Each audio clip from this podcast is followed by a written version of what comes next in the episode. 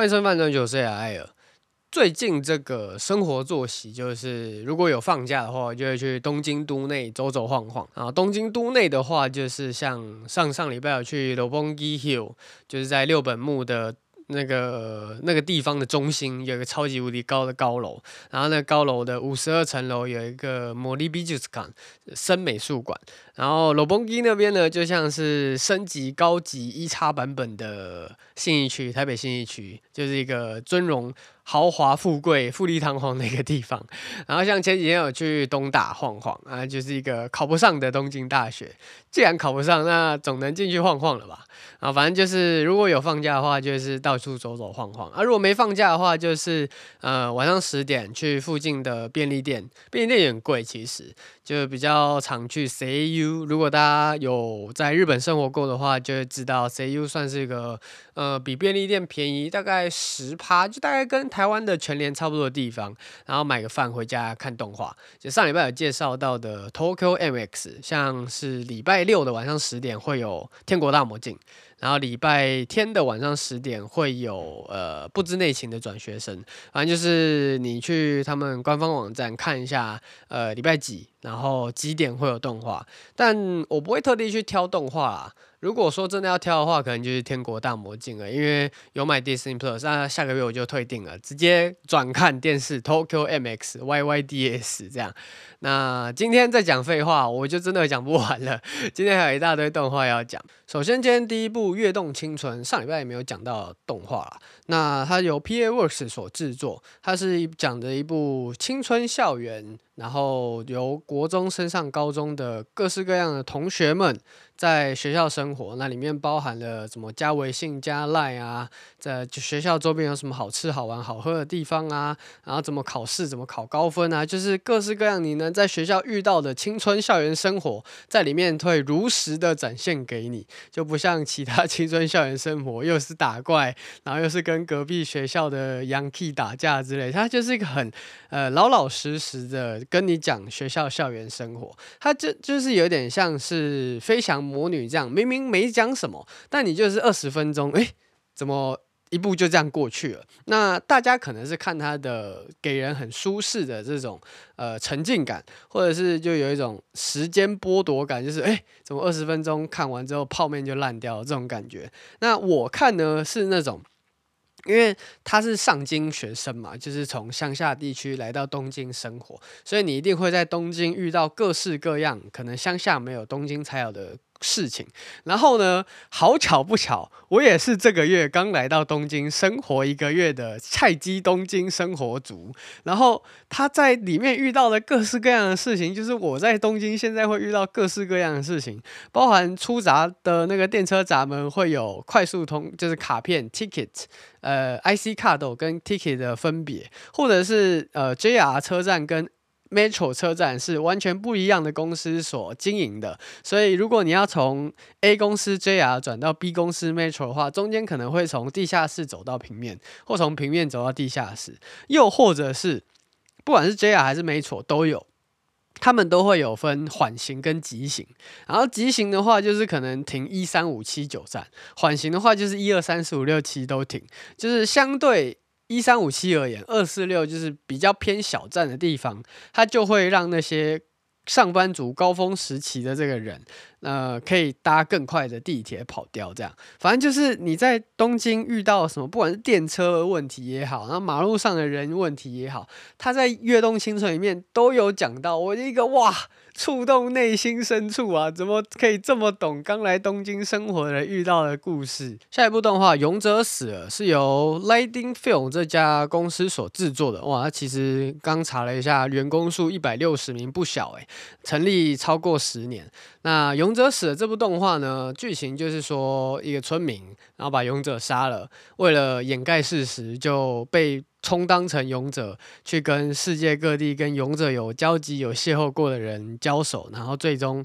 呃去帮勇者把魔王给打死的一个故事。但虽然它是这么一个披着勇者就是英雄成长的皮，但是它里面就是一个完完全全搞笑的路线在走的，就你不用不真的不需要管它什么魔王不魔王，还有什么四天王不四天王，那些都是狗屁，那些都是点缀，全部都是在看男主角怎么。怎么血血到底，就是各种无厘头、各种下三滥的伎俩，男主角都做得出来。但是呢，他比前两部呃《爆炎魔法》跟《异世界传教》这两部比起来呢，我个人个人真的是个人觉得，呃，《勇者死了》电波上面我没有到特别讨喜，然后笑点也不是全部都有 get 到，反正就是一个。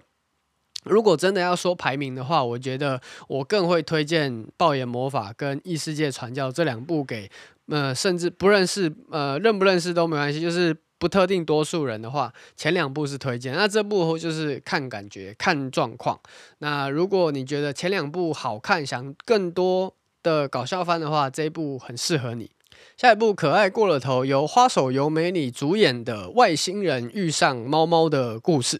啊，他故事呢，原本就在讲说外星人来到地球，就觉得干地球怎么这么多垃圾生物，没一个长得可爱的，人类又破坏地球，然后地球又很多金属资源。其实我不知道这段是我自己加的。然后反正地球要多少有多少，毁了一颗也没关系，毁下去采走资源，下一颗星球见。但是呢，遇到了猫咪之后，整个就不一样了。花守由美里看到猫咪就各种撸猫，各种。呃，尖叫，各种装可爱，然后遇到各种猫猫会遇到的事情，总之就是一个猫奴会狂喜的动画。但我自己个人 看这部动画的时候，那个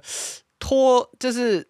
粗细感很严重，我不知道大家有没有体会过，就是虽然考哥曾说过动呃声优是的声优，动画角色是动画角色，但花守由美里就是在上一季的异世界阴阳师里面的这个声线转到可爱过了头大维基这个声线，我看了就是哦天哪，真的是超级无敌出戏的。不过整体而言还算是一个不错的小品动画，大家如果是猫奴的话，这部很适合，也很推荐给你。下一部《肌肉魔法史》由 A1 Picture 所制作的一部，呃，硬要在满是魔法、满是扫帚、满天飞的世界插入一个肌肉怪人，然后用肌肉解决各种魔法可以解决的事情。然后刚刚去查了一下，A1 Picture 二零零五年创立，它也快二十年了，我天哪，好老！我记得当初是在《刀剑神域》红了之后，它就是一整个这个公司呃平步青云，然后到现在，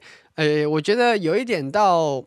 中后期嘛，可能它还需要更多的动画让它可以起死回生。但讲回来。肌肉魔法使这边呢，就是呃，我真的真的觉得修克里姆不行哎，就是男主角很喜欢吃奶油泡芙，然后日文叫修克里姆，他男主角又是一个肌肉有不止六块，他可能有十二块肌的一个男主角，然后每天都是用肌肉去解决魔法，就是魔法可以用这个魔法棒把桌子举起来，然后男主角可以把桌子。打飞，然后让他看起来好像在用魔法举起来。又或者是明明大家骑着扫帚都用魔法骑，然后男主角就是在空中开始划水、划空气，用腿开始用力划空气，然后就可以在空中假装自己好像飞起来。反正就是用各式各样的肌肉去解决明明魔法可以解决的事情。然后修克里姆这件事情，我就是如果有在健身的人啊，就是会知道说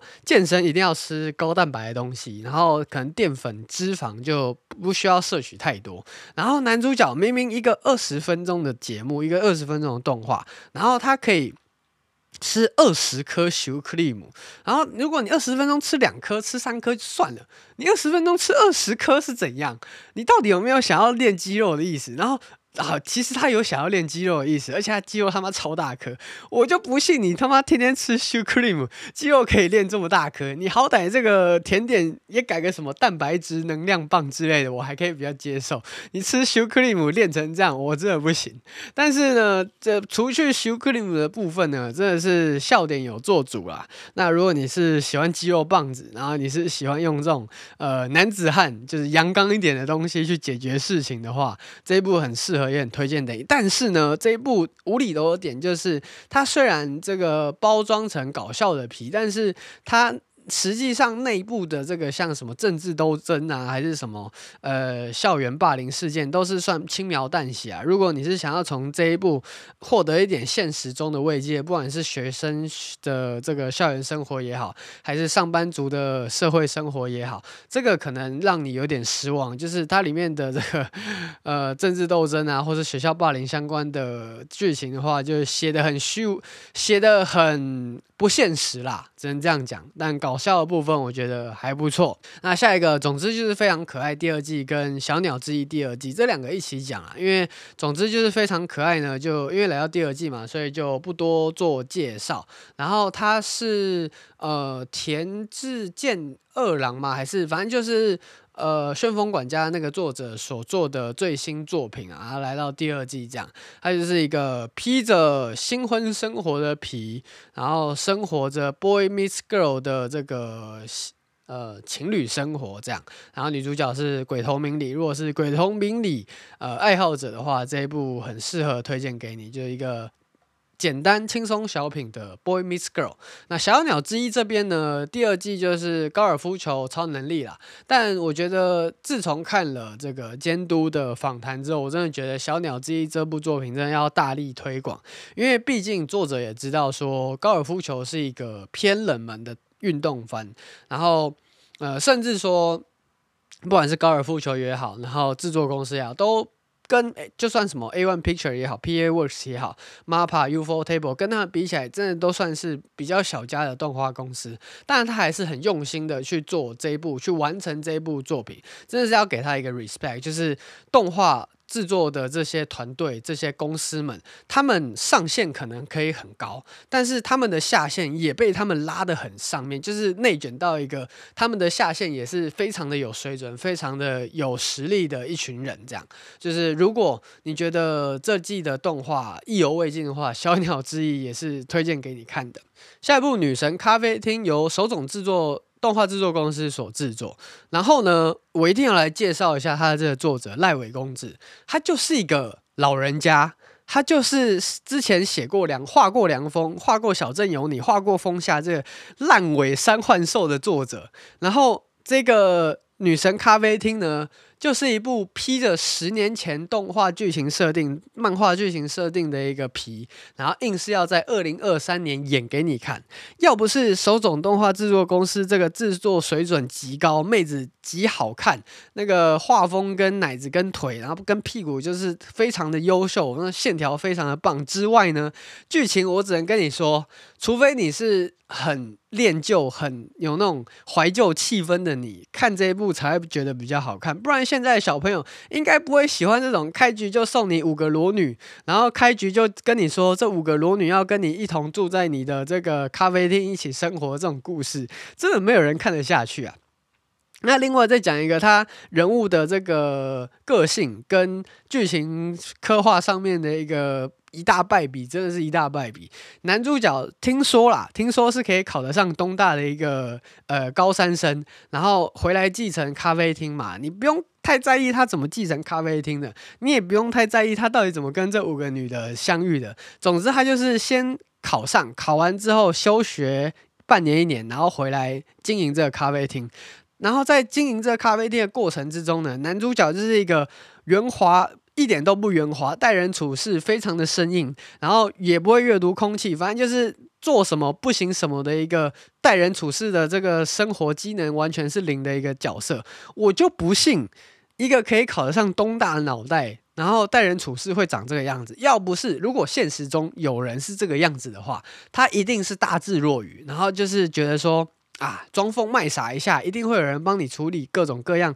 疑难杂症。他只要呃动动他这个小聪明的小脑袋，也不是小聪明，能考上东大，能考得上台大，一定都不是小聪明啊。他就只要动动他这个小脑袋瓜，这些繁琐的杂事呢，就交给那些不没有没没生什么脑袋出来的人做就好。男主角差不多就是这状况，但是男主角就是从根本上就是一个脑子圆滑、处事有困难的人。然后剧情推进上面呢，也是明明 A 走到 B，可能中间经过这个过程，别人写出来就是很圆滑、很滑。滑顺，然后烂尾工字写出来就是干杀小，这个剧情到底是杀小，这到底谁看得下去？要不是他妹子五个够香，我他妈老子今天被小镇有你黑过之后，我我才他妈懒得看你这部动画嘞！这部真的是让我气到，这个如果你看画风看得下去，我给你打预防针，拜托，这部后面剧情我就算他妈没看漫画，我也知道会烂掉。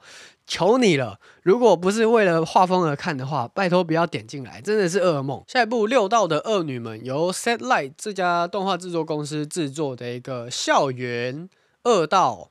呃搞笑漫画，然后它的剧情内容就是六道嘛，男主角他爷爷留下一个秘卷，然后这个秘卷呢，就是呃可以让男主角身边的恶女们，就是八加九们的妹子。爱上他，然后就是这样过着一个校园后宫生活的无脑剧情。但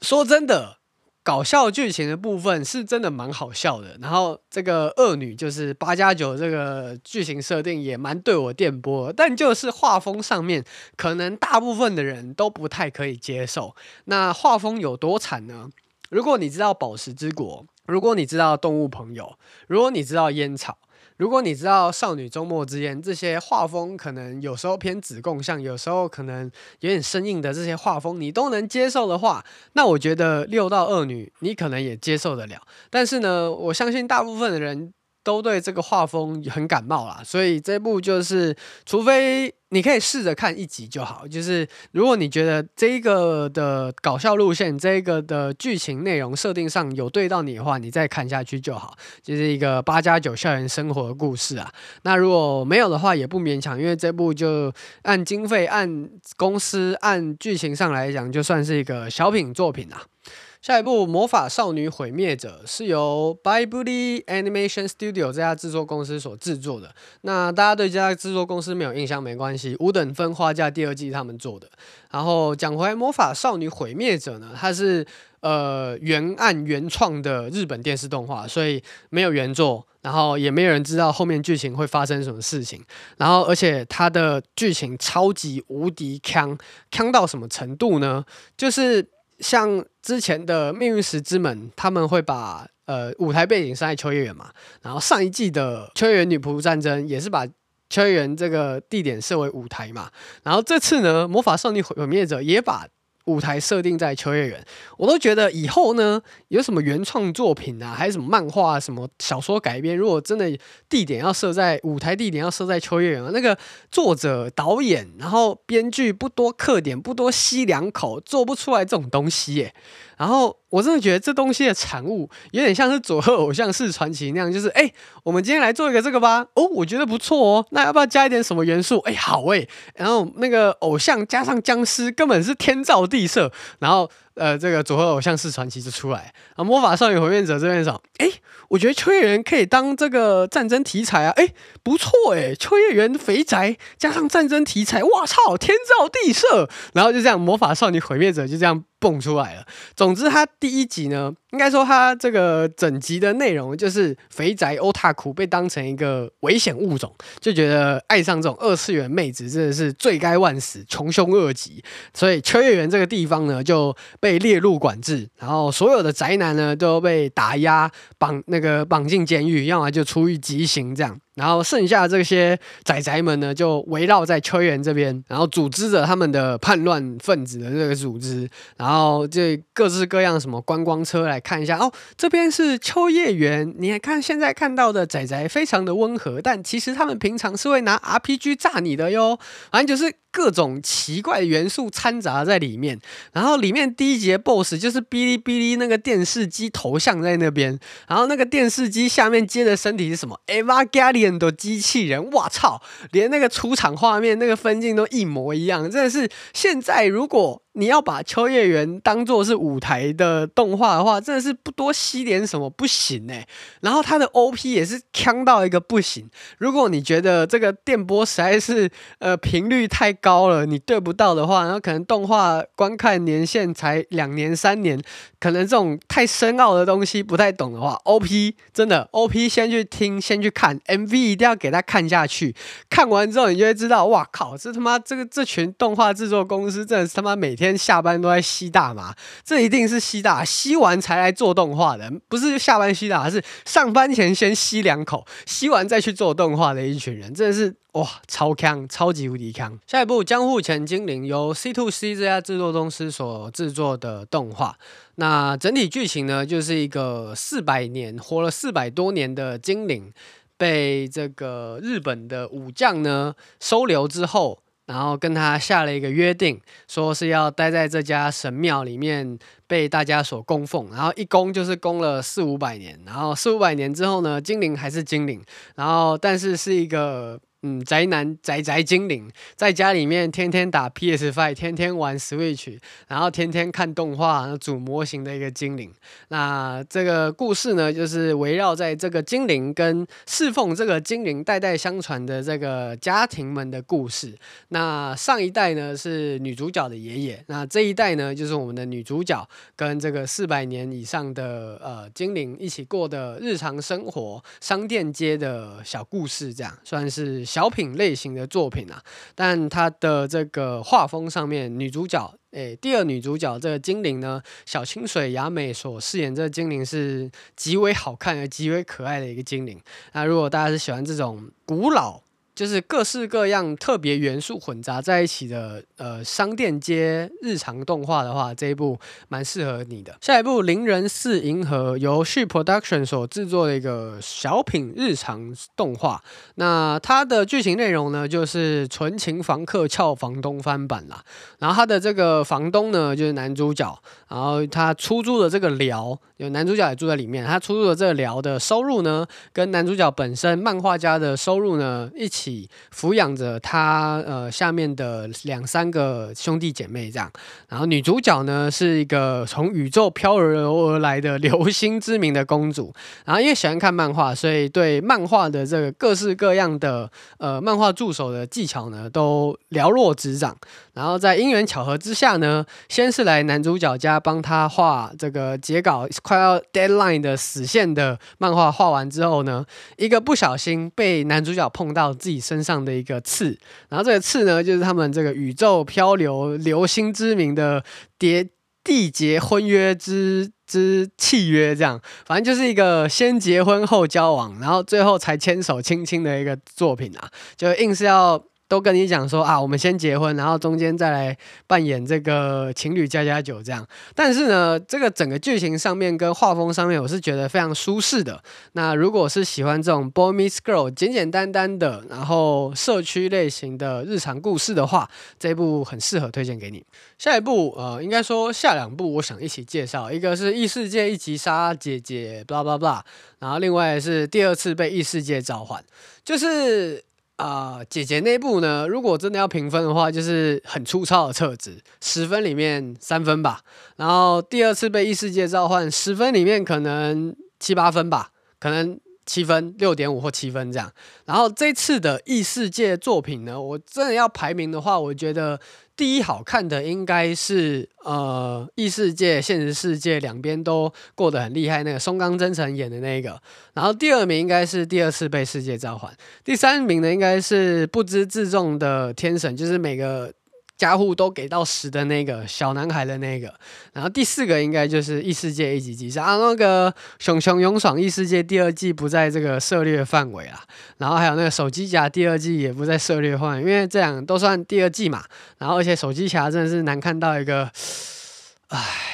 反正就是异世界类型作品，然后龙傲天这两个，应该说这四部呢，呃，我排序完了，你可以依照着我的排序看，因为我觉得普罗大众的口味跟水准应该跟我差不多，所以如果这几部你排序下来，觉得硬要看个一两部的话，前二是不错的选择。下一部《水星魔女》第二季跟《鬼灭之刃》第二季这两个我也想要放在一起讲。《水星魔女》呢，就是一样番茄酱嘛，然后谷谷也是各种各样被摧残，然后。那个《鬼灭之刃》的话，这边可是《鬼灭之刃》黑粉大本营，就你不要期待我吹捧《鬼灭之刃》什么，我只会吹捧 ufotable 而已。《鬼灭之刃》就是一个基本的英雄之路剧情，要多少有多少，那个随便手伸下去抓一大把都是。然后再下一个不知内情的转学生，不管三七二十一才能上来。由 Cypress 这家制作公司所制作的，那也算是小品的呃动画啦。然后 Boy Meets Girl，然后小学生就是。转学生就是男主角嘛，然后原本的女主角在学院生活就是一个被霸凌的状态，但是男主角就是觉得女主角很可爱，然后想跟她一起单单纯纯的小学生生这种纯纯的友情故事，然后萌生成恋爱的这个故事。然后女主角是小圆好美，如果你觉得小圆好美的声线你很喜欢的话，这部《Boy Boy Meets Girl》的故事很适合。推荐给你。下一部《献祭公主与兽王》由节操社 JC Staff 所制作的动画。然后呢，剧情上面是讲说，诶，兽人跟人类百年大战，然后人类呢每年都要选出一个祭品作为停战条例嘛。然后这个女主角就是被选为祭品的其中一位角色，然后男主角呢就是对方的这个国王，但是后来女主角发现国王其实是半人半兽血统的王，每到晚上就会变成，还是每到白天就会变成呃兽形或人形这样，然后之后呢，他们就是迎娶这个女生女主角当做王妃，然后。从此过上了幸福快乐的王妃生活，这样。然后呢，我记得他跟上季还是上上季《沦落者之夜》的那个感觉很像，但是呃，我记得我没有提过《沦落者之夜》，是因为那时候台湾没有这个作品的观看门呃路径，就是不管是网络上也好，然后日本方也好，反正就是我发用了各式各样的这个方法去找这部作品，反正就是没有找到，有找到。盗版，但是没有找到正版，我就是啊，好懒，懒得介绍，也懒得看，那就算了。然后贺兰今这一次看到这个《献祭公主与兽王》，就是哎，怎么好像跟上一季的长得好像？然后认真一查，发现哦，原来其实是不同动画。反正就是，如果你是 furry 爱好者的话，这一部很适合你，而且他又可以从帅哥变成兽人，然后又可以从兽人变成帅哥，根本就是从零开始的魔法使翻版嘛。然后。对这个给 furry 爱好者的你，然后今天最后一部动画，哇操！我推的孩子，党不推的孩子，里面又是呃未未婚未成年怀孕，未婚怀孕，然后又是这个凶杀案，这个各式各样不过审的剧情呢，党当然不会推了。那它里面剧情介绍的，应该说阿卡兹基阿卡这作者所描写的东西呢，实在是。你不可能是二十分钟的 podcast 或是甚至十分钟的介绍就可以把它介绍完。我这一次甚至，因为其实我平常录东西都是大概打个大纲，就是这边要介绍呃沦落者之夜，好，这边要介绍呃六道恶女，好，这边要介绍江户前金莲，然后里面全部都是我自己就是当下随便想的，所以如果有时候会有停顿或是冗词赘字，一定就是我在想东西。但是呢。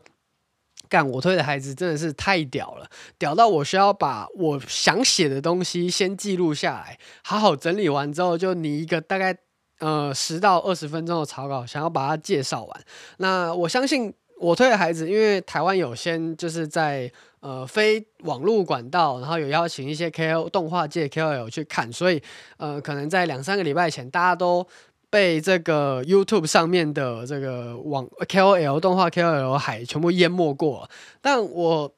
其实除了从剧情方面着手之外，我觉得作者想要传达的讯息跟理念，我蛮对到那个感觉的，所以我下一下一集我应该会把。呃，我推的孩子里面，我所感触到的东西整理成一个可能十二十分钟的东西分享给大家。那我推这边呢，就是 YYDS 跟你啊爆干好看，然后那个 a y a s 跟呃 Ikura 真的是也是 YYDS 爆干好听，真的是每天不循环个十遍、二十遍遍、一百遍都呃不能睡觉的那种好。反正对。今天先这样子，peace，拜拜。